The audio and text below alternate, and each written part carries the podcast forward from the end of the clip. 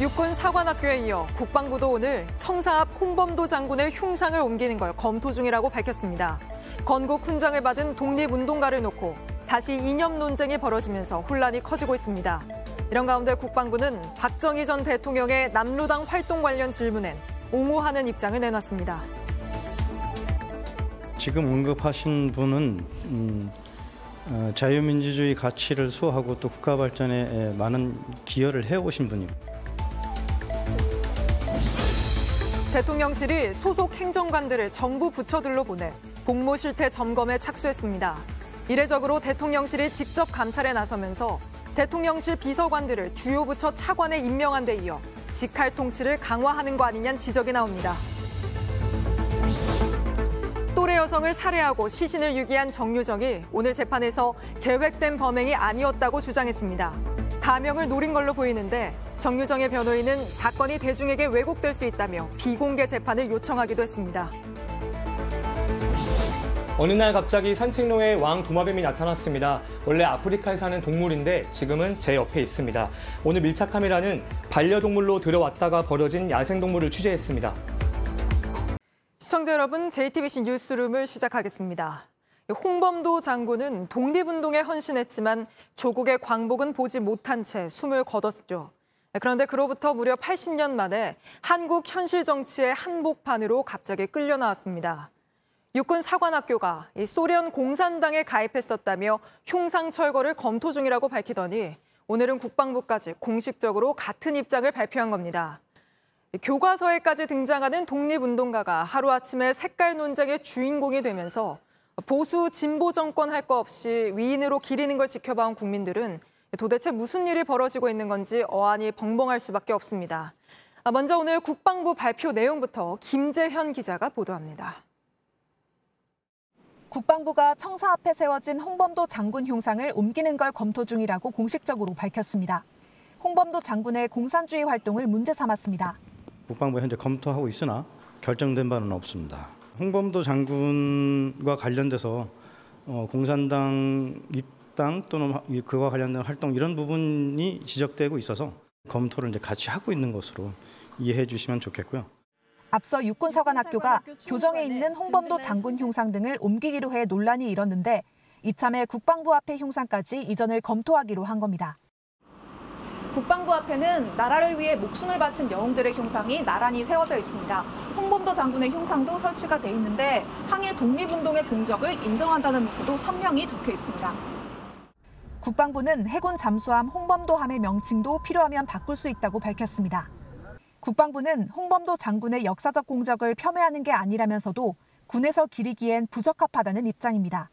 이 때문에 남로당 활동을 하다 투옥됐던 박정희 전 대통령에 대한 입장을 묻는 질문도 나왔는데 국방부는 비교가 불가능하다고 선을 그었습니다. 지금 언급하신 분은 자유민주주의 가치를 수호하고 또 국가 발전에 많은 기여를 해오신 분이고요. 역사적인 가치, 기의 가치는 또 다른 차원이라서 바로 비교하거나 하는 게 적절치 않다고. 논란이 확산되자 대통령실 관계자는 JTBC에 군이 알아서 결정할 사안이라고 말을 아끼면서도 홍범도 지우기나 폄훼가 아니라 적재적소에 재배치하자는 취지라고 밝혔습니다. JTBC 김재현입니다. 앞서 윤석열 대통령은 광복절 기념사 등을 통해 지금도 여전히 민주주의 대 공산주의의 대결이 이어지고 있다고 강조한 바 있습니다.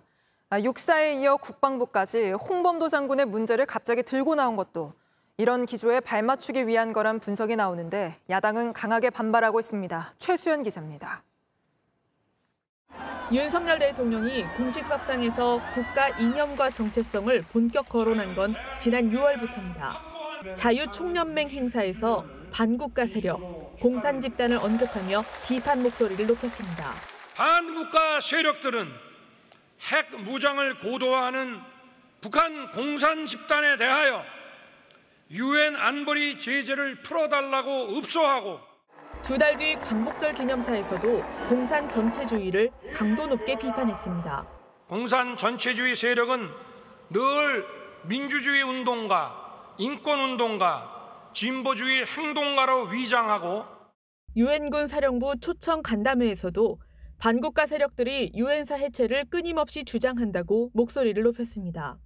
윤 대통령이 최근 반국가, 공산 세력을 잇따라 비판하는 가운데 국방부가 홍범도 장군의 공산주의 활동을 문제 삼으며 흉상을 옮기겠다고 밝힌 겁니다. 대통령실은 이번 이념 논란을 지난 정부와 연결짓기도 했습니다. 지난 정부 때 갑작스럽게 그게 진행들이 다 되었기 때문에 그런 부분들에 대해서 한번 여가가 되지 않겠느냐. 야당은 정치 선동이라고 비판했습니다. 대한민국의 정통성을 부정하고 독립운동의 자랑스러운 역사를 지우는 반역사적, 반민족적 폭거입니다. 민주당은 국방위 차원에서 홍범도 장군의 흉상 이전과 관련한 절차와 경위 등을 따져 물을 방침입니다. JTBC 최수연입니다. 네, 그럼 이번은 이 소련 공산당에 가입했었다는 걸 이유로 들며 홍범도 장군의 흉상을 철거하는 게 과연 타당한 건지 이 김민관 기자가 사실관계를 하나씩 따져보겠습니다. 일단 홍범도 장군이 1927년 소련 공산당에 가입한 건 사실입니다. 하지만 당시 만주나 연해주에서 활동한 애국지사들이 독립운동을 위해 중국이나 소련 공산당에 입당하는 경우가 많았습니다. 지금 보시는 이 문서는 홍범도 장군이 1922년 소련에 입국할 때 작성한 사류, 사, 어, 서류입니다. 직업은 의병, 목적은 독립 이렇게 한글로 적어뒀습니다. 독립을 위해 소련의 도움을 받고자 했다는 걸 알 수 있는 겁니다. 국방부는 그런데 조금 전 공식 입장을 냈습니다. 김일성이 소련 공산당의 사주를 받고 남침을 했기 때문에 홍범도 장군의 공산주의 이력도 문제가 된다. 이렇게 주장했습니다. 그런데 홍범도 장군은 해방 전인 1943년 서거했습니다. 다시 말해 남북이 분단되고 한국 전쟁이 벌어질 줄도 알지 못한 채 숨을 거둔 겁니다. 게다가 홍범도 장군이 서거할 당시에는 미국도 소련과 손을 잡고 연합군으로 2차 세계대전을 끌어가던 상황이었습니다. 당시 태평양 전쟁에서 미국의 적 일본이었습니다. 홍범도 장군은 진보 정부가 만든 영웅도 아닙니다. 홍범도 장군에게 처음 훈장을 추수한 건 1962년 박정희 정부 때입니다. 항일 무장투쟁의 공적을 인정한다면서 대통령장 훈장을 추서했습니다. 또한 1800톤급 잠수함을 홍범도함이라고 이름 붙인 건 2016년 바로 박근혜 정부 때입니다. 하지만 국방부는 당시에는 아무런 입장을 밝히지 않았습니다. 그러다 보니 왜 갑자기 홍범도 장군이 논란이 되었느냐? 그 시점 자체에도 많은 의문이 남습니다. 그동안 국민의힘 등 정치권에서도 홍범도 장군의 이력을 문제 삼는 목소리 거의 찾기 힘들었습니다. 제가 군 관계자들도 여럿 만나 의견을 들어봤는데 군 안에서도 이번 결정은 이해하기 힘들다 이런 목소리가 나오고 있습니다. JTBC 김민관입니다. 다음 소식입니다. 일본이 후쿠시마 원전 오염수를 방류한 지 나흘이 지났습니다. 어제 우리 쪽 전문가 3명이 상황을 직접 확인하기 위해 후쿠시마로 출국하기도 했는데요. 도착하면 바로 활동을 시작할 줄 알았더니만 현재에서 무슨 활동을 할 건지 또 언제까지 머무를 건지 등등을 구체적인 내용을 일본과 오늘 협의했다고 정부가 밝혔습니다. 이런 가운데 정부와 여당은 학교나 기업들, 단체 급식에 수산물 많이 소비해달라고 주문하고 있습니다. 뭐 어민들 피해 줄이자는 그 취지는 이해가 됩니다만 단체 급식이라 선택권이 별로 없는 직장인과 학생들 사이에선 걱정된다는 목소리도 나옵니다. 황예린 기자입니다. 참치가 알맞은 크기로 소분돼 포장됩니다. 오징어는 박스에 담겨 옮겨집니다. 보건당국은 오늘 방사능 검사를 하는 한 수산물 가공업체를 찾았습니다. 이거 우리 새우인가요? 기업이나 학교 등 단체 급식에 납품하는 수산물을 1차로 가공하는 곳입니다. 네네. 그래서 이거를 다 검사를 다 한 다음에 완제품을 가지고 다시 방사능 검사를 맞습니다. 책상 없을 경우에 네. 수락하고 있습니다. 오염수 방류로 수산물 소비가 확 줄자 정부와 여당이 앞다퉈 소비 확대를 주문하고 있습니다. 대상은 주로 단체 급식 시장입니다. 당정은 최근 대기업 구내식당에 수산물 비중을 늘리는 업무 협약을 맺었습니다.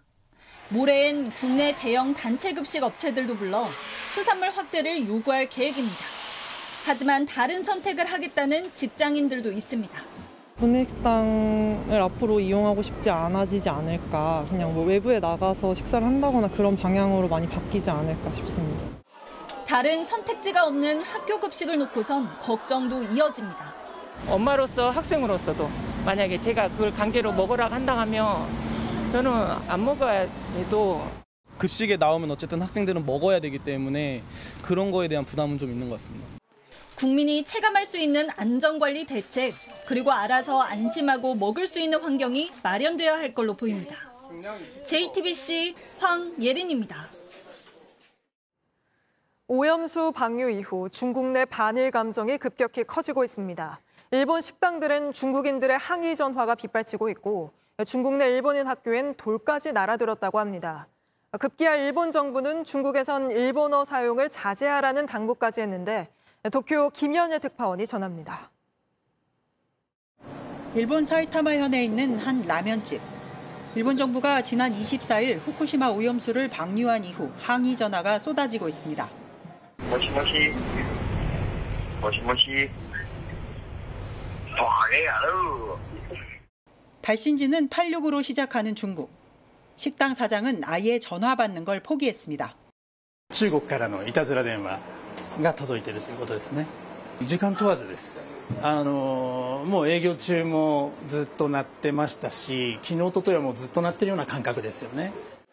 후쿠시마현 식재료를 쓰는 도쿄의 한 음식점엔 주말 새 천 통이 넘는 국제 전화가 걸려오기도 했습니다. 후쿠시마 오염수 방류 이후 중국인들이 항의 전화로 반일 감정을 표출하고 있는 겁니다. 일본 교도통신에 따르면 중국 칭다오에 있는 일본인 학교에 돌을 던진 중국인이 공안에 붙잡히기도 했습니다. 일본 당국은 비상이 걸렸습니다. 중국에 있는 일본 대사관과 일본 학교까지 항의 전화와 괴롭힘 사건이 이어지자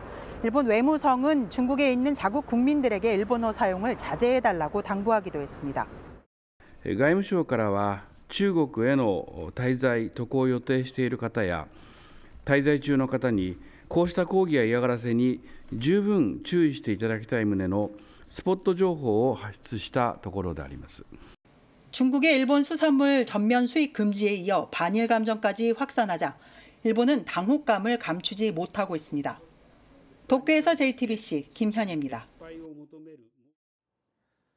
다음 소식입니다. 예, 대통령실이 공직기강 비서관실 소속 행정관들을 정부 부처로 보내 복무 실태 점검에 나섰습니다. 행정관들이 모든 부처를 돌며 업무 실태를 살피는 건 매우 이례적입니다. 예, 윤석열 대통령이 대통령실 비서관들을 주요 부처 차관에 임명한 것처럼 부처 장악력을 강화하기 위한 조치란 관측입니다. 배양진 기자입니다. 대통령실이 공직기강 비서관실 행정관들을 세종시에 보내 전체 부처에 대한 복무 실태 점검에 나섰습니다. 오늘부터 최소 2주 이상 각 부처 감사관실을 돌며 감찰 현안 등을 파악할 걸로 전해졌습니다. 한 정부 관계자는 JTBC에 국정과제 이행 상황을 따져보려는 걸로 한다며 속도가 안 난 부처는 긴장하고 있을 거라고 전했습니다. 실제 일부 부처에선 출퇴근 시간을 비롯한 공무 관리를 철저히 하란 공지가 전파되기도 했습니다. 공직기강 비서관실은 주로 고위 공무원을 감찰 대상으로 합니다. 소속 행정관들이 특정 사안이 아닌 전 부처를 대상으로 직접 실태 파악에 나선 건 매우 이례적입니다. 부실 잼버리 파행과 오송 지하차도 참사 등에 잇따르자 직접 공직 기강 확립에 나섰다는 분석입니다. 하지만 윤석열 대통령이 지난 6월 핵심 비서관 5명을 부처 차관으로 임명한 데 이어 행정관을 각 부처에 보내 직접 점검하는 방식으로 직할 통치를 더 강화하려는 것 아니냐는 지적도 나옵니다. 대통령실 공직기강 비서관실이 직접 관여할 경우 각 부처 고유의 감사 기능이 약화될 수 있다는 우려의 목소리도 있습니다. 또 다른 정부 관계자는 무엇을 어떻게 문제 삼을지 모른다며 부처 입장에선 공직비서관실 눈치를 볼 수밖에 없을 거라고 전했습니다. 대통령실 관계자는 JTBC에 각 부처 감사관실과 소통하는 건 통상적인 업무라며 세종시에 자주 갈 수 없는 만큼 집중 기간을 정한 것 뿐이라고 설명했습니다. JTBC 배양진입니다. 김현숙 여성가족부 장관을 놓고 부실했던 잼버리 대회에 대한 책임론이 불거지고 있고 현장이 아니라 외부 숙소에서 머문 사실 역시 논란입니다. 오늘 저희 취재진이 김 장관을 만나 여러 질문을 던졌지만 대부분 답변을 피했고 외부 숙소 문제에 대해서만 정산 중이라고 짧게 답했습니다. 임예은 기자가 보도합니다. 새만금 잼버리 행사 당시 한덕수 총리는 김현숙 장관에게 야영장 현장을 지키라고 했습니다. 하지만 김 장관은 신변이 위협받고 있다며 국립공원공단 산하 숙소에 머물러 논란이 됐습니다. 당시 여가부는 저렴한 곳임을 강조했습니다. 여가부 관계자는 숙소는 1박에 2인실 3만 원짜리라고 했습니다. 하지만 최근 정치권에서 여가부의 해명이 사실과 다르다는 주장이 나왔습니다. 싼 곳을 이용한 게 아니라 공짜로 묵었고 이 때문에 일반 이용객이 잼버리 기간에 숙소 예약을 할 수 없었단 겁니다. 이에 김 장관은 오늘 짧게 해명했습니다. 정산 절차를 진행 중이라고 보고받았습니다. 편의 위해서 숙소를 이용했다 뭐 이렇게 의혹도 제기를 하고 있는데 이건 어떻게 보세요? 어, 그렇지 않습니다. 잼버리 행사가 부실하게 치러졌다는 지적에 대해서도 말을 아꼈습니다. 국회에서 다 말씀드리도록 하겠습니다. 하지만 국회 여성가족위원회는 언제 열릴지 미지수입니다. 김 장관은 지난주 여야 간 증인 출석에 대한 합의가 이뤄지지 않았다는 이유를 내세워 여가위에 불참했습니다. 금요일에 국회에 왜 안 나오셨는지 아, 국회에서 그 대기 중에 있었습니다. 야당은 상임위에 나오지 않은 김 장관을 해임해야 한다고 요구하고 있습니다. JTBC 임예은입니다. 네, 정부와 LH가 철근 빠진 아파트 논란에 대한 대책으로 전관 업체들의 입찰을 제한하겠다고 했죠. 그러나 그동안 LH가 입찰을 제한한 사례를 살펴보니 제한 기간이 길어야 반년 수준이라 실효성이 있겠느냐는 지적이 나옵니다. 먼저 정아람 기자입니다. 건설 분야의 이권 카르텔에 우리 이제 정면으로 대면을 해야 되는 시간이라고 생각합니다. 국토부가 전관 카르텔 혁파를 주문하자 LH는 용역업체의 전관 현황 보고를 의무화하고 가짜로 전관 명단을 내면 입찰을 제한하겠다고 밝혔습니다. 퇴직자 면단 제출 의무화를 내부 별도 방침을 통해 즉시 시행하도록 하겠습니다. 그런데 지금까지 LH가 내린 처분을 보면 앞으로 대책이 잘 통할지 의문이란 지적이 나옵니다. 2018년부터 지난달까지 LH가 입찰을 제한한 업체는 모두 92곳입니다. 정당한 이유 없이 계약을 어겼거나 뇌물을 제공하고 가짜 서류를 낸 업체들이 많습니다. 이들 업체의 입찰 제한 기간은 3에서 6개월. 사기나 부정한 행위로 국가에 손해를 끼쳤어도 LH가 내린 입찰 제한은 최대 6개월이었습니다. 2018년부터 지금까지 최대 입찰 제한 기간인 2년 처분을 받은 업체는 담합을 주도한 3곳뿐입니다. 입찰이 제한된 업체가 소송으로 집행정지 상태를 만든 다음 일감을 또다시 따내는 경우도 많습니다. 지난해 분기한 광주 아이파크를 감리한 건축사 사무소 광장은 영업정지 1년 처분을 받았지만 소송으로 효력을 정지시키고 LH에서 계속 수주했습니다. 아무 의미도 없어요. 3개월 동안 계약 좀 미뤘다가 그 다음에 하면 되는 거고 과지 업체를 세우든 자회사를 통하든 어떻게든지 할 수 있어요. 근본적인 문제에서 전관이 필요 없는 상태를 만들어야 되거든요. JTBC 정아람입니다. 그런가 하면 정부가 GS건설에 대해 10개월 영업정지 처분을 내린 것을 놓고도 실효성에 대한 지적이 나옵니다. 그동안 건설사들이 행정소송 등으로 시간을 끌면서 제재를 피한 적이 많기 때문입니다. 이상화 기자가 취재했습니다. HDC 현대산업개발은 재작년 광주 학동 철거 건물에 이어 지난해 광주 화정동 아이파크까지 연달아 붕괴 참사를 냈습니다. 하지만 아직 제약 없이 재건축과 재개발 수주 같은 영업 활동을 하고 있습니다. 학동 참사로 서울시로부터 16개월 영업정지 처분을 받았지만 8개월 영업정지에 대해서 4억 원 과징금을 내는 걸로 대신했습니다. 나머지 8개월에 대해선 가처분 신청을 내서 법원 최종 판결이 나올 때까진 제재를 피할 수 있습니다. 광주 화정 아이파크 붕괴 사고의 경우 아직 행정 처분 결과가 나오지 않았습니다. 소송까지 갔을 경우에 시간이 3년에서 5년 정도가 걸리거든요. 나중에 이제 그 담당자 바뀌고요. 뭐 장관 음. 바뀌고 하다 보면은 그냥 어, 대충 그냥 없어지는 이런 상태로 가게 되는 거예요. 이러자 어제 국토부가 GS건설에 내린 10개월 영업정지 조치도 실효성이 떨어질 수 있다는 지적이 나옵니다. 국토부도 문제를 알고 있지만 해법이 마땅치 않다는 입장입니다. 가처분을 하든지 소송을 하든지 그거는 우리 법에서 보장하는 또 하나의 그 이 기업 측의 방어 수단이니까 그저 그것까지 우리가 박탈하겠다. 이것은 우리 대한민국 질서에서는 좀 지나친 영업 정지를 하더라도 GS건설은 국내에서 신규 수주를 못할 뿐 기존 사업은 계속할 수 있고 해외에선 새로 수주도 할 수 있습니다. JTBC 이상화입니다. 전기차는 한 번 불이 나면 폭발하듯 화염이 치솟으며 온도가 1000도까지 올라갑니다. 한마디로 용광로가 되는 건데 이런 전기차 화재, 전기차 모는 사람이 늘면서 덩달아 부쩍 늘고 있습니다. 하지만 그런데도 불이 나면 끌 수 있는 이 소방 시설에 대한 지침은 여전히 전혀 없습니다. 먼저 이승환 기자입니다. 희뿌연 연기가 지하 주차장을 채웁니다. 한 차량에서 폭발과 함께 불길이 일더니 옆 두 대까지 번집니다. 세 대 모두 불이 쉽게 안 꺼지는 전기차. 밖으로 끄집어내 수조에 넣고서야 불을 끌 수 있었습니다. 올해 7월까지 전기차 화재는 49건. 지난해 전체 발생 건수를 넘어섰습니다. 불이 가장 많이 난 곳은 주차장이었는데 그 중에서도 위험이 큰 지하 주차장을 둘러봤습니다. 전기차 16대를 동시에 충전할 수 있는 공간입니다. 보시면 차들이 다닥다닥 붙어 있을 수밖에 없는 구조입니다. 근처에 소화기와 스프링클러 등이 있기는 하지만 전기차에서 불이 나고 옮겨 붙기 시작하면 끌 수 없습니다. 이 아파트도 지하 2층에 전기차 10대를 충전할 수 있는 공간이 있습니다.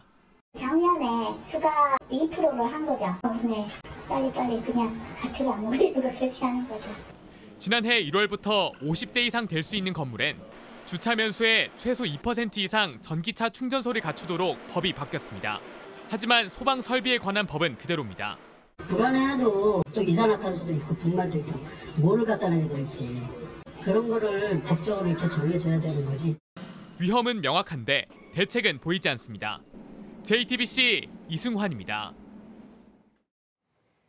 보신 것처럼 전기차에서 난 불은 뭐 수조에 넣어야지만 간신히 꺼질 정도로 내연기관 차에서 난 불보다 더 잘 번지고 끄기도 어렵습니다. 그래서 초기 대응이 중요한데 어떤 진화 장비를 도입해 볼 만한지 이어서 정영재 기자가 보도합니다. 2020년 서울 용산의 지하 주차장에 있던 테슬라 차량에 불이 났습니다. 물 4만 4,700리터, 중형 소방차 15대 분량을 쏟아부어 겨우 껐습니다. 전기차에서 시작된 불이 잘 번지고 끄기는 어려운 건 배터리 때문입니다. 불이 붙기 전 먼저 배터리에서 가연성 가스가 나옵니다. 전기차에서 발생된 오프가스는 이제 주변에 체류가 되고 높은 압력 때문에 수평으로 전달되기 때문에 옆차에 빨리 전이가 되고 불이 붙고 배터리 온도가 치솟으면 이른바 열폭주 현상과 함께 폭발이 일어납니다. 이렇게 되면 물을 뿌리는 정도로는 해결이 안 됩니다. 이런 특성에 맞춘 새로운 장비들이 개발되고 있습니다.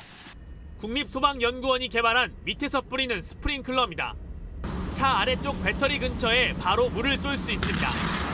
6분 동안 물을 뿌리자 불길이 사그라듭니다. 불이 붙기 전 더 빨리 대응하는 기술도 있습니다. 센서가 가스를 감지하자 사방에서 벽이 올라옵니다.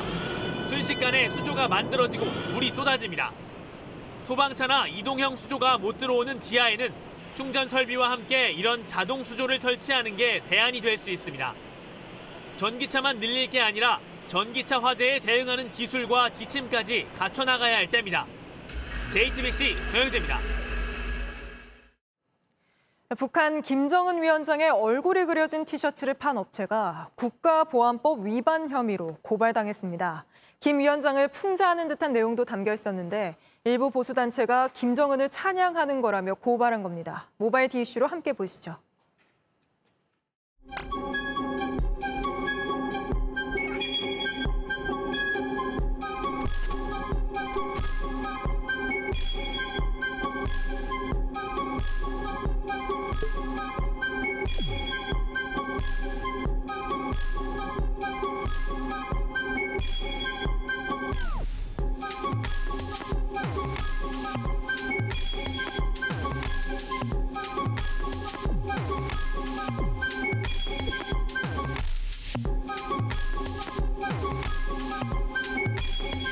청소년들 보면은 오염될 수 있어요. 뭐 작년들이야 뭐 그냥 뭐 넘길 수 있겠지만은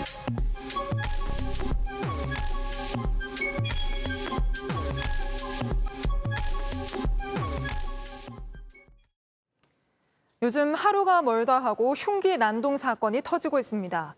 경북 영천에선 한 남성이 술집에서 합석 때문에 흉기를 휘둘러 한 명이 숨졌고 충북 청주에선 술에 취해 흉기를 들고 다니던 남성이 체포됐습니다. 윤두열 기자입니다. 한 남성이 주머니에 무언가를 숨긴 채 걸어갑니다. 이 남성이 술집에 들어가고 잠시 뒤 피를 흘리는 여성 한 명이 나옵니다. 어젯밤 경북 영천의 한 술집에서 50대 남성이 흉기를 휘둘렀습니다. 60대 남성이 숨졌고 여성 2명과 남성 1명은 다쳤습니다. 밖에 앉아 있으니까 피 흘리면서 막 이거 쫓아오길래 신고해줬지. 같이 뭐 합석하다가 뭐. 흉기를 휘두른 건 합석 때문입니다. 같이 있던 여성이 옆자리 남성과 술을 마시자 화를 내다 집에 가 흉기를 가져왔습니다. 경찰은 살인 등의 혐의로 구속영장을 신청할 예정입니다. 순찰차에서 내린 경찰이 한 남성을 향해 소리칩니다.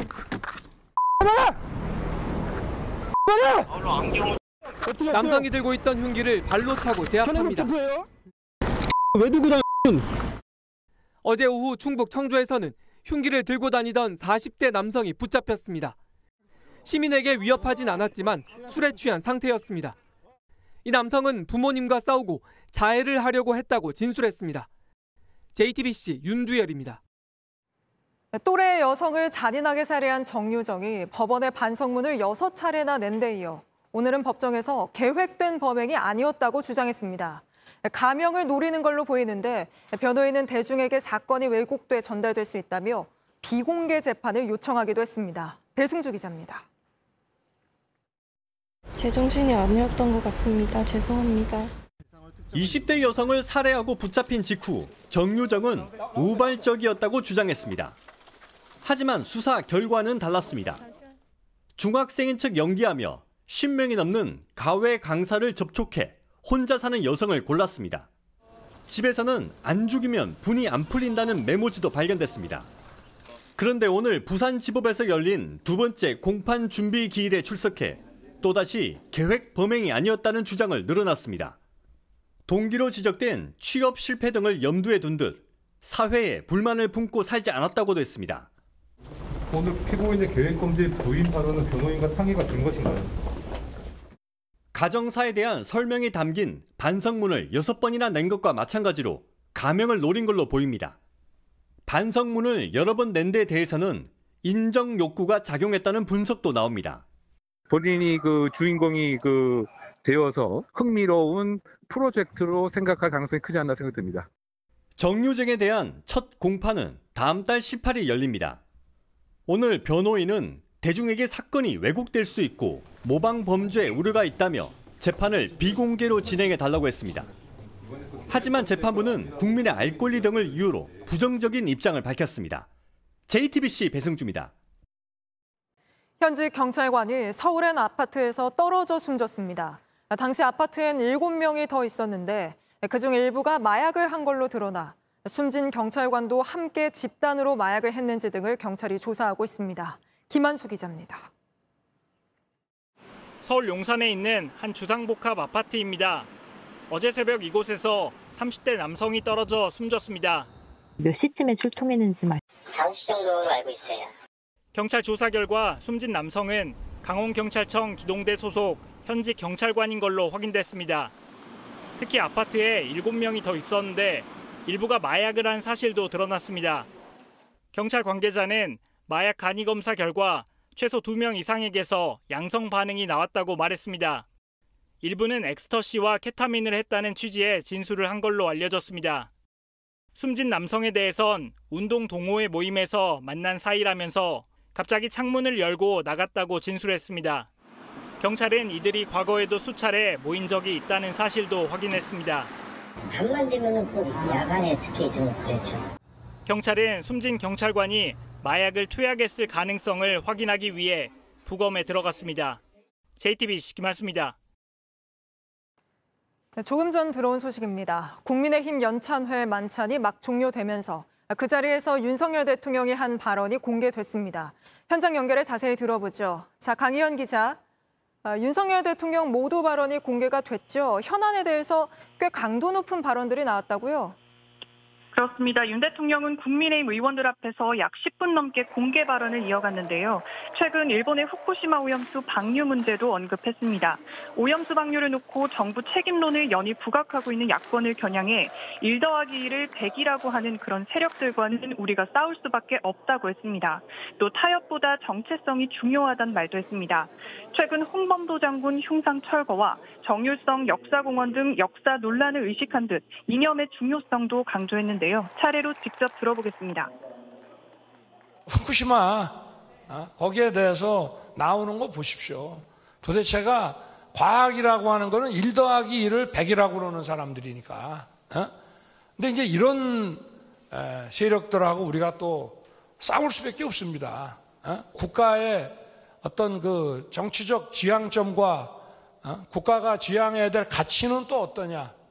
제일 중요한 게 이념입니다. 어느 방향으로 우리가 갈 것인지를 우리가 명확하게 방향 설정을 하고 우리 현재 좌표가 어딘지를 분명히 인식을 해야 우리가 제대로 갈 수가 있습니다. 그런데 네, 문재인 정부에 대해서도 강도 높은 비판을 쏟아냈다고요. 그렇습니다. 문재인 정부를 분식 회계만 가득하고 또 내실이 하나도 없는 망하기 전 기업과 비교했는데요. 직접 들어보겠습니다. 국가도 마찬가지입니다. 아, 정말 그 정부를 담당해 보니까 우리가 지난 대선 때 힘을 합쳐서 아, 이 그야말로 어, 국정 운영권을 가져오지 않았더라면 이 나라가 어떻게 됐겠나 하는 아, 정말 아찔한 생각이 많이 듭니다. 지금까지 국민의힘 연찬회장에서 JTBC 강연입니다. 다음 소식입니다. 미국에서 윗집과 층간소음 갈등을 빚던 한 중국인 유학생이 이렇게 주사기로 유독물질을 몰래 주입하다 체포됐습니다. 윗집에서 10개월 난 어린 딸까지 이유 없이 시름시름 앓자 집 앞에 카메라를 설치하면서 덜미가 잡혔습니다. 이도성 기자입니다. 평상복을 입은 한 남성이 조심스럽게 계단에 올라옵니다. 손엔 주사기가 들려 있습니다. 현관문 앞에서 자세를 낮추더니 익숙한 듯 주사기 바늘을 문 아래로 밀어넣습니다. 주사기에 든 물질을 모두 주입한 뒤엔 지체 없이 자리를 떠납니다. 이 집에 살고 있던 부부와 10개월짜리 딸은 이 영상이 촬영되기 한 달 전부터 호흡곤란과 극심한 두통, 구토에 시달렸습니다. 원인을 찾기 위해 집 앞 화분에 카메라까지 설치했는데 범행 장면이 포착된 겁니다. 영상 속 남성은 이웃에 사는 중국인 유학생 쉬밍 리로 올 여름까지 사우스 플로리다 대학에서 화학 박사 과정을 밟았습니다. 리는 1년 전부터 이 집에 소음 불만을 제기해왔는데 이 집에 살던 압둘라 씨는 뉴욕타임스에 슬리퍼와 카펫 등 소음 방지에 노력했고 사과도 했지만 소용없었다고 말했습니다. 리는 마약성 진통제인 메타돈과 하이드로코돈을 혼합해 범행에 쓴 걸로 추정됩니다. 리는 스토킹과 화학물질 살포, 규제약물 소지 등 혐의로 기소됐습니다. 재판에 넘겨진 리는 무죄를 주장하고 있는 것으로 전해졌습니다. JTBC 이도성입니다. 이번 이슈는 노란 버스 논란입니다. 스쿨버스는 언제부터 노란색이었을까요? 1939년 미국에서 제각각이던 통학 차량 노란색으로 통일하면서부터입니다. 왜 노란색이냐? 눈에 가장 잘 띄기 때문입니다. 아이들 안전을 위해서였죠. 우리나라도 1997년부터 법으로 정했고 그래서 유치원, 학원 차량 전부 노란색이 됐습니다. 문제는 초등학교 현장학습처럼 전교생이 이동할 때입니다. 학교마다 전교생 태울 노란 버스가 있을 리 없고 이럴 땐 일반 전세 버스를 빌리는 게 현실이죠. 그런데 최근 정부가 현장학습 갈 때도 노란 버스 태우라고 지침 내려 논란이 벌어졌습니다. 안전 생각한 건 좋지만 갑자기 노란 버스를 어디서 구하냐? 버스 없어서 현장 학습 못 간다는 반발이 쏟아진 겁니다. 조보경 기자가 취재했습니다. 한 달 전 교육부가 시도 교육청에 보낸 공문입니다. 현장 학습이나 수학 여행을 갈 때 어린이 통학 버스, 이른바 노란 버스만 타야 한다는 내용입니다. 이를 위반하면 30만 원의 과태료가 부과된다고 했습니다. 이 때문에 학교 현장에선 혼란을 겪고 있습니다. 보통 현장 학습 등을 갈 땐 일반 전세 버스를 대절하는데 당장 노란 버스를 어디서 구하냐는 겁니다. 보통 10월에 많이 가거든요. 아예 그냥 안 가겠다 하는 게 한 20% 정도 되는 것 같아요. 국내 등록된 어린이 통학버스는 약 7천 대 뿐입니다. 이마저도 대부분이 이미 통학용으로 일부 학교와 장기 계약을 맺은 상태입니다. 전세버스를 노란 버스로 서둘러 대체할 수도 없습니다. 최고 속도 제한이나 하차 확인 등이 가능한 별도 장치를 설치해야 합니다. 일반 전세버스와 어린이용 통학버스입니다. 어린이용 버스는 노란색으로 하고 외부 경광등도 있기 때문에 외관상으로도 큰 차이가 있는데요. 내부를 또 살펴보면요. 좌석 규격 등이 일반 전세버스와는 다릅니다. 장기적 임차. 그러니까 뭐 2년, 3년, 뭐 5년 이렇게 임차를 하고 약속을 하고 하면 할 수 있죠. 근데 비상시적으로 언제 쓸지 모르는 한 대를 위해서 이렇게 마- 할 수는 없는 거죠. 논란이 커지자 교육부와 경찰은 단속을 유예하겠다고 밝혔지만 교사들은 정부의 책임 떠넘기기라고 반발합니다. 단속을 안 한다고 해서 합법이 되는 건 아니잖아요. 약히 현장 참학습 전면 취소하기로 했고요. 교육당국이 대책 마련에 소홀했다는 비판을 면하기 어려워 보입니다. JTBC 조보경입니다. 광주 출신 중국 혁명음악가 정률성을 기념하는 공원 조성 사업을 놓고 논란이 거셉니다. 박민식 국가보훈부 장관은 장관직을 걸겠다며 철회를 요구하는 반면 광주시는 노태우 정부 때부터 시작한 사업이라며 맞서고 있습니다. 정진명 기자입니다. 학생 신분으로 6.25 전쟁에 나섰던 94살 노인과 박민식 국가보훈부 장관이 하얀 국가꽃을 바칩니다. 호남 지역 학도병을 기리는 현충시설 건립 계획을 밝히는 차례입니다. 하지만 관심은 정율성 역사공원에 대한 입장에 쏠렸습니다. 누구를 기려야 합니까? 공산당의 나팔수입니까? 법적 대응도 검토한다고 했습니다. 반드시 저지할 생각이고 그 부분에 대해서는 정말 두 번, 세 번, 백 번이라도 제가 직을 걸 각오입니다. 광주시가 48억 원을 들여 올해 안에 만들겠다고 한 공원에 반대하는 건 여권만이 아닙니다. 광주 보훈단체 회원들도 현수막을 들고 나섰습니다. 북한의 연평도 포격 당시 전사한 고 서정우 하사의 어머니도 반발했습니다. 광주 정신이란 것을 저- 전체적으로 정확하게 못 오가는 것이고 부정하는 것이라고 저는 생각하기에 비판이 이어지고 있지만 광주시는 조성을 강행할 방침입니다. 정율성은 중국 공산당원이었지만 그 전에는 독립운동을 했고 기념 사업은 노태우 정부 때부터 한중 우호의 상징으로 시작됐다는 겁니다. 대한민국 정부도 광주 시민도 역사 정립이 끝난 정률성 선생에 대한 논쟁으로 더 이상 국론을 분열시키지 마시길 바랍니다. 하지만 전국 보훈단체가 모레 광주시청 앞 항의 집회를 예고하는 등 논란은 계속될 것으로 보입니다. JTBC 정준명입니다.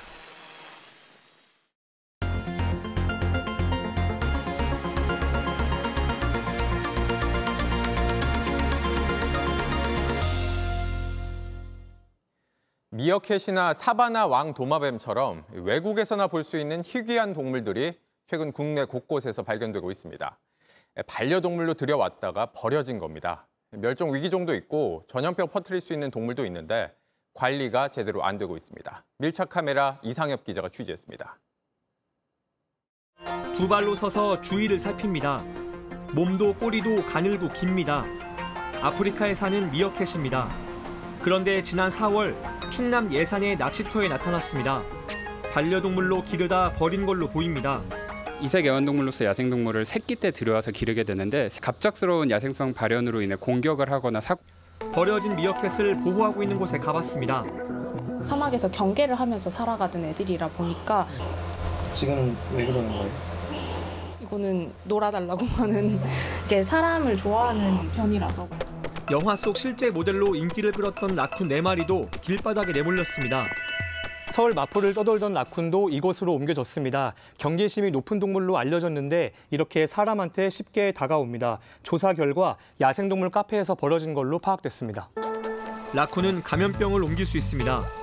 외래 야생동물은 사실 어, 아주 체계적인 검역 시스템 내에서 질병을 모니터링하는 게 아니기 때문에 잠재적인 질병 감염원으로서 매개 역할을 할 야생동물들은 그동안 누구나 들어올 수 있었습니다.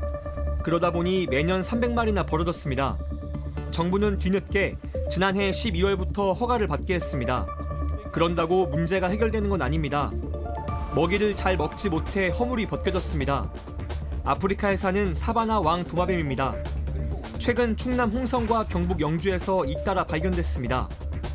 사바나 왕 도마뱀은 국제적 멸종 위기종입니다. 국내로 들어오려면 반드시 환경부의 허가를 받아야 합니다. 전 세계적으로 보호해야 하는 동물인데 누가 언제 들여온 건지도 모릅니다. 등껍질이 독특한 거북이가 탈진 상태로 치료실에 들어갔습니다. 마찬가지로 허가를 받아야 들어올 수 있는 국제적 멸종 위기종 호스필드 육지거북입니다. 수명이 사실 굉장히 긴 편이라서 이 질리기나 이런 게 좀 쉬운 편이기는 뭔가 이렇게 보호를 하거나 그런 것들을 이제 결심하지 않으시면 사실 조금 기르기 힘든 종이라고 저는. 1년 뒤 충남 서천 국립생태원에 큰 보호소를 만들지만 계속 야생동물이 벌어진다면 소용없습니다. 그런 시설이 건설이 된다 하더라도 계속해서 쏟아져 나오는 유기 외래 야생동물을 모두 수용하는 것은 어렵기 때문에 정부는 법을 고치고 보호소를 만들겠다고 했습니다. 하지만 야생동물을 사고 팔고 길에다 버리는 일이 계속되면 아무것도 달라지지 않을 겁니다. 동물은 물건이 아닙니다. 1차 카메라 이상엽입니다. 미국의 마틴 루서킹 목사가 나에겐 꿈이 있다는 연설로 인종차별에 맞선 지 60주년이 됐는데 기념 행사 하루 전 흑인을 겨냥한 총격 사건이 터져 미국 사회가 충격에 빠졌습니다. 바이든 대통령도 강력히 규탄했습니다. 워싱턴 김필구 특파원입니다. 마틴 루서킹 주니어 목사를 기리기 위해 수천 명이 워싱턴에 모였습니다. 흑인 차별에 맞서 워싱턴 대행진을 했던 그가 나에겐 꿈이 있다는 역사적 연설을 한 지 60년 되는 날입니다. 하지만 바로 전날 플로리다에서 일어난 끔찍한 총격 사건이 흑인 증오에서 비롯됐다는 사실이 드러나면서 미국 사회가 충격에 빠졌습니다. 21세 백인 남성 라이언 펠미터는 잭슨빌의 할인 매장에 들어서자마자 총을 난사했습니다. 흑인만 3명이 숨졌고 펠미터도 범행 후 스스로 목숨을 끊었습니다. 현장에서 발견된 총에는 구구 인종주의 상징인 나치 문양이 그려져 있었습니다. 범행 전 흑인에 대한 증오를 담은 선언문도 남겼습니다. 총기 규제를 완화해온 디센티스 플로리다 주지사는 현장을 찾았다가 야유의 말문이 막혔습니다. We are not going to allow these institutions to be targeted by people. We 바이든 대통령은 성명을 내고 미국엔 백인 우월주의가 설 자리가 없다는 걸 분명히 해야 한다고 강조했습니다. 이날 마틴 루서 킹 목사의 손녀는 방송에 출연해 이런 미국이 아직 할아버지가 꿈꾸던 것과 멀다고 했습니다. 60 years ago, my grandfather delivered um, his dream, his message, and uh, and that was a call to action. And 60 years later, uh, the dream still has not been fulfilled. 워싱턴에서 JTBC 김필규입니다. 치악산이라는 제목의 영화가 아직 개봉도 하지 않았는데 논란에 휩싸였습니다. 허구의 연쇄 살인 사건을 다루고 있는데 이 지역 이미지를 망친다며 강원 원주시가 상영을 막겠다고 나섰기 때문입니다. 조승현 기자가 취재했습니다. 현지 곳 치악산에서는 18토막난 시체가 발견되어 경찰이 수색 중에 있습니다. 다음 달 13일 개봉을 앞둔 영화 치악산입니다. 괴담으로 떠도는 연쇄 토막 살인 사건을 다루고 있습니다. 물론 이런 괴담까지도 모두 허구입니다. 그런데 실제 지명이 그대로 쓰인 데다 자극적인 포스터와 예고편까지 공개되며 착각을 부를 수 있다는 우려가 커지고 있습니다. 치악산이 있는 강원도 원주시가 법적 대응을 예고했습니다. 상영금지 가처분 신청도 저희가 아, 법적으로 지금 진행할 예정이고 손해배상 소송도 영화 관람을 거부하자는 움직임도 있습니다.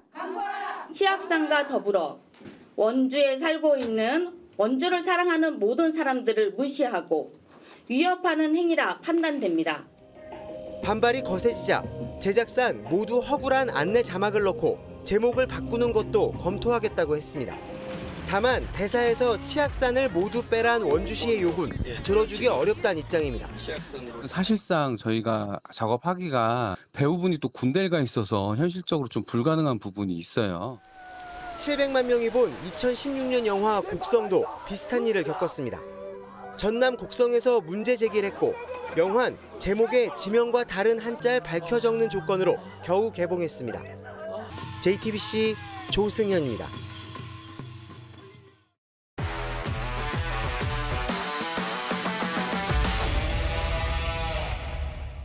스포츠 뉴스입니다.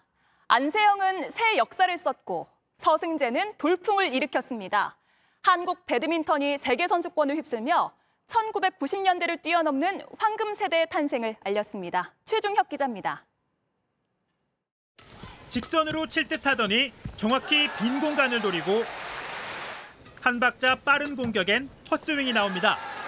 2016 올림픽 금메달, 세계 선수권에서 세 번이나 우승한 베테랑 마리는 안세영 앞에서 속수무책이었습니다. 가볍게 1세트를 따낸 안세영은 2세트에도 상대의 허를 찌르는 공격으로 박수를 받았고 무게 중심이 무너지며 받아넘긴 공에 상대는 허탈한 웃음을 지어 보였습니다. 마린을 좌우로 흔들며 10점에 묶어둔 안세영은 내리 11점을 따내 우승을 확정지었습니다. 한국 배드민턴 역사상 단식 경기 첫 세계 선수권 금메달입니다. 올 시즌 13개 대회에서 8번 우승한 안세영은 여유 있는 인터뷰로 자축했습니다. Today is I'm champion. Uh, I'm so happy today and win the game. Thank you so much. 약점으로 꼽힌 공격력은 특훈으로 보완하고 상대 맞춤형 플레이로 경기 주도 능력을 키웠습니다. 그 결과 천적으로 꼽혔던 천위페이는 4강에서 2대0 완승을 거뒀습니다. 혼합복식 서승재 최유정은 9번부터 한 번도 이기지 못한 중국조를 결승에서 꺾고 금메달을 목에 걸었습니다. 서승재는 4시간 뒤 열린 남자 복식 결승전에서도 강민혁과 함께 홈팬의 일방적 응원을 받은 덴마크조를 물리치며 대회 역사상 단 3명뿐인 이관왕 주인공이 됐습니다. 1990년대 박주공과 방수현, 김동문, 나경민 이후 주춤했던 한국 배드민턴에 등장한 황금 세대. 다가올 아시안 게임이 더 기대되는 이유입니다. JTBC 최종혁입니다. 다음 달 평가전에 나설 축구 대표팀 명단이 발표됐습니다. 미국에서 원격 근무를 하고 있는 클린스만 감독은 발탁 배경을 직접 설명하지 않았습니다. 축구협회가 이런저런 편의는 봐, 봐주면서도 감독에게 끌려다닌다는 비판이 나옵니다. 온누리 기자입니다. 이틀 전 상대 깊은 태클에 쓰러진 뒤 펜스에 부딪힌 황희찬은 허벅지 통증 때문에 결국 교체됐는데 큰 부상은 아닌 걸로 확인돼 대표팀에 뽑혔습니다. 부상당한 조규성도 이름을 올렸지만 이강인은 결국 명단에서 빠졌습니다. 부상 중인 이강인과 김진수, 또 아시안게임에 나서는 백승호와 송민규, 정우영이 빠져 대표팀엔 큰 변화가 있었지만 클린스만 감독은 긴 총평을 내놨을 뿐 기자회견은 열지 않았습니다. 통상 대표팀 명단을 공개할 때마다 감독이 직접 선발 배경과 팀 운영 계획을 설명해 왔는데 클린스만 감독은 최근 축구협회에 첫 훈련 때 인터뷰를 통해 설명하겠다고 요청한 걸로 알려졌습니다. 이 때문에 감독을 전혀 제어하지 못하는 축구협회에 비판이 쏟아지고 있습니다. 유럽 축구연맹 자문위원과 미국 방송 패널 겸직, 해외 체류까지 용인했는데 기본적인 요구조차 못하고 끌려만 다닌다는 겁니다. 이 와중에 클린스만 감독은 오늘 영국 언론과 인터뷰에서 독일로 무대를 옮긴 케인을 향해 독일 전통 의상을 입고 소세지를 먹으라며 현지 문화를 존중하라고 조언했습니다. 손흥민을 앞세운 축구대표팀은 다음 달 영국에서 열리는 두 차례 평가전을 통해 클린스만 감독 부임 뒤 첫 승을 누립니다. JTBC 온누리입니다. 지난주 금요일 수원FC와 인천의 경기 도중 김현 선수의 발이 잔디에 빠졌는데요. 이건 싱크홀인데요. 어, 어, 어, 이게 뭐죠? 뭐야? 상대팀 선수가 잔디를 파헤치자 성인 남성 팔꿈치 깊이의 싱크홀이 나왔죠. 이 희한한 일의 원인이 드러났습니다. 스프링클러 관에서 물이 새서 집안이 쓸려 나갔다고 하는데요. 구단은 내일 전반적인 경기장 상태를 확인할 예정입니다. 파인 데만 지금 파본 거고 이제 그 주위를 이제 전체 한 번 더 보려고 지금. 바통을 넘겨받을 때만 해도 3위였던 네덜란드 볼 선수 선두 그룹과 10m 넘게 떨어져 한 화면에 잘 잡히지도 않습니다. 결승선을 100m 남기고 무서운 속력으로 스퍼트를 내더니 이렇게 1등으로 들어왔습니다. 2위 자메이카 선수와는 딱 0.16초 차이. 정말 간발의 차로 금메달을 목에 걸었습니다. 대회 첫날 혼성계주에서 마지막 주자였던 볼 선수는 1위로 달리다 결승선 5m 앞에서 넘어지는 바람에 눈물을 흘렸는데요. 이런 시련을 역사에 남을 역전극으로 날려버렸습니다. 대체 이걸 어떻게 막았을까요? 리버풀이 만든 기적의 시작은 바로 이 장면입니다.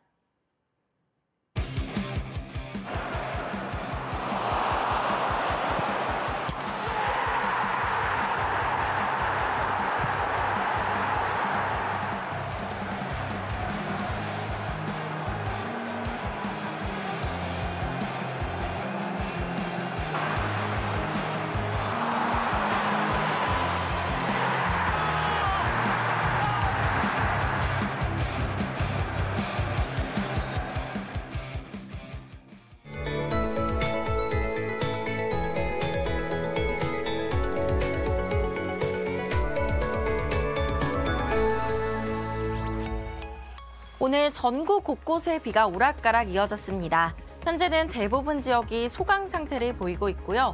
이렇게 비구름대가 지나고 있는 경기 북부와 강원 북부를 중심으로 약한 비가 내리고 있습니다. 이번 비는 모레까지 이어지는 긴 비가 되겠습니다. 이 모레까지 서쪽 지역을 중심으로 30에서 80mm의 비가 예상되는 가운데 경기 북부는 최고 100mm 이상, 전북은 120mm 이상의 비가 쏟아지겠습니다. 특히 내일은 중부지방을 중심으로 모레는 남부에 비가 집중되겠는데요. 여기에 수도권과 강원 영서는 내일 오전부터 밤사이 시간당 30mm 안팎의 폭우도 예상됩니다. 내일 서해상과 남해상에 강한 바람이 불어들겠고요. 제주 해안에는 너울성 파도가 유입되겠습니다. 내일 아침 기온 서울 대구 24도, 전주 부산 26도 예상되고요. 낮 기온은 서울 26도, 창원 부산 29도로 내일도 무더위는 주춤하겠습니다. 충청 이남 지역은 목요일에도 비가 내리겠고요. 영남은 금요일까지, 제주는 토요일까지 비가 이어지겠습니다. 날씨였습니다. 뉴스룸 저희가 준비한 소식은 여기까지입니다. 네, 시청해주신 여러분 고맙습니다.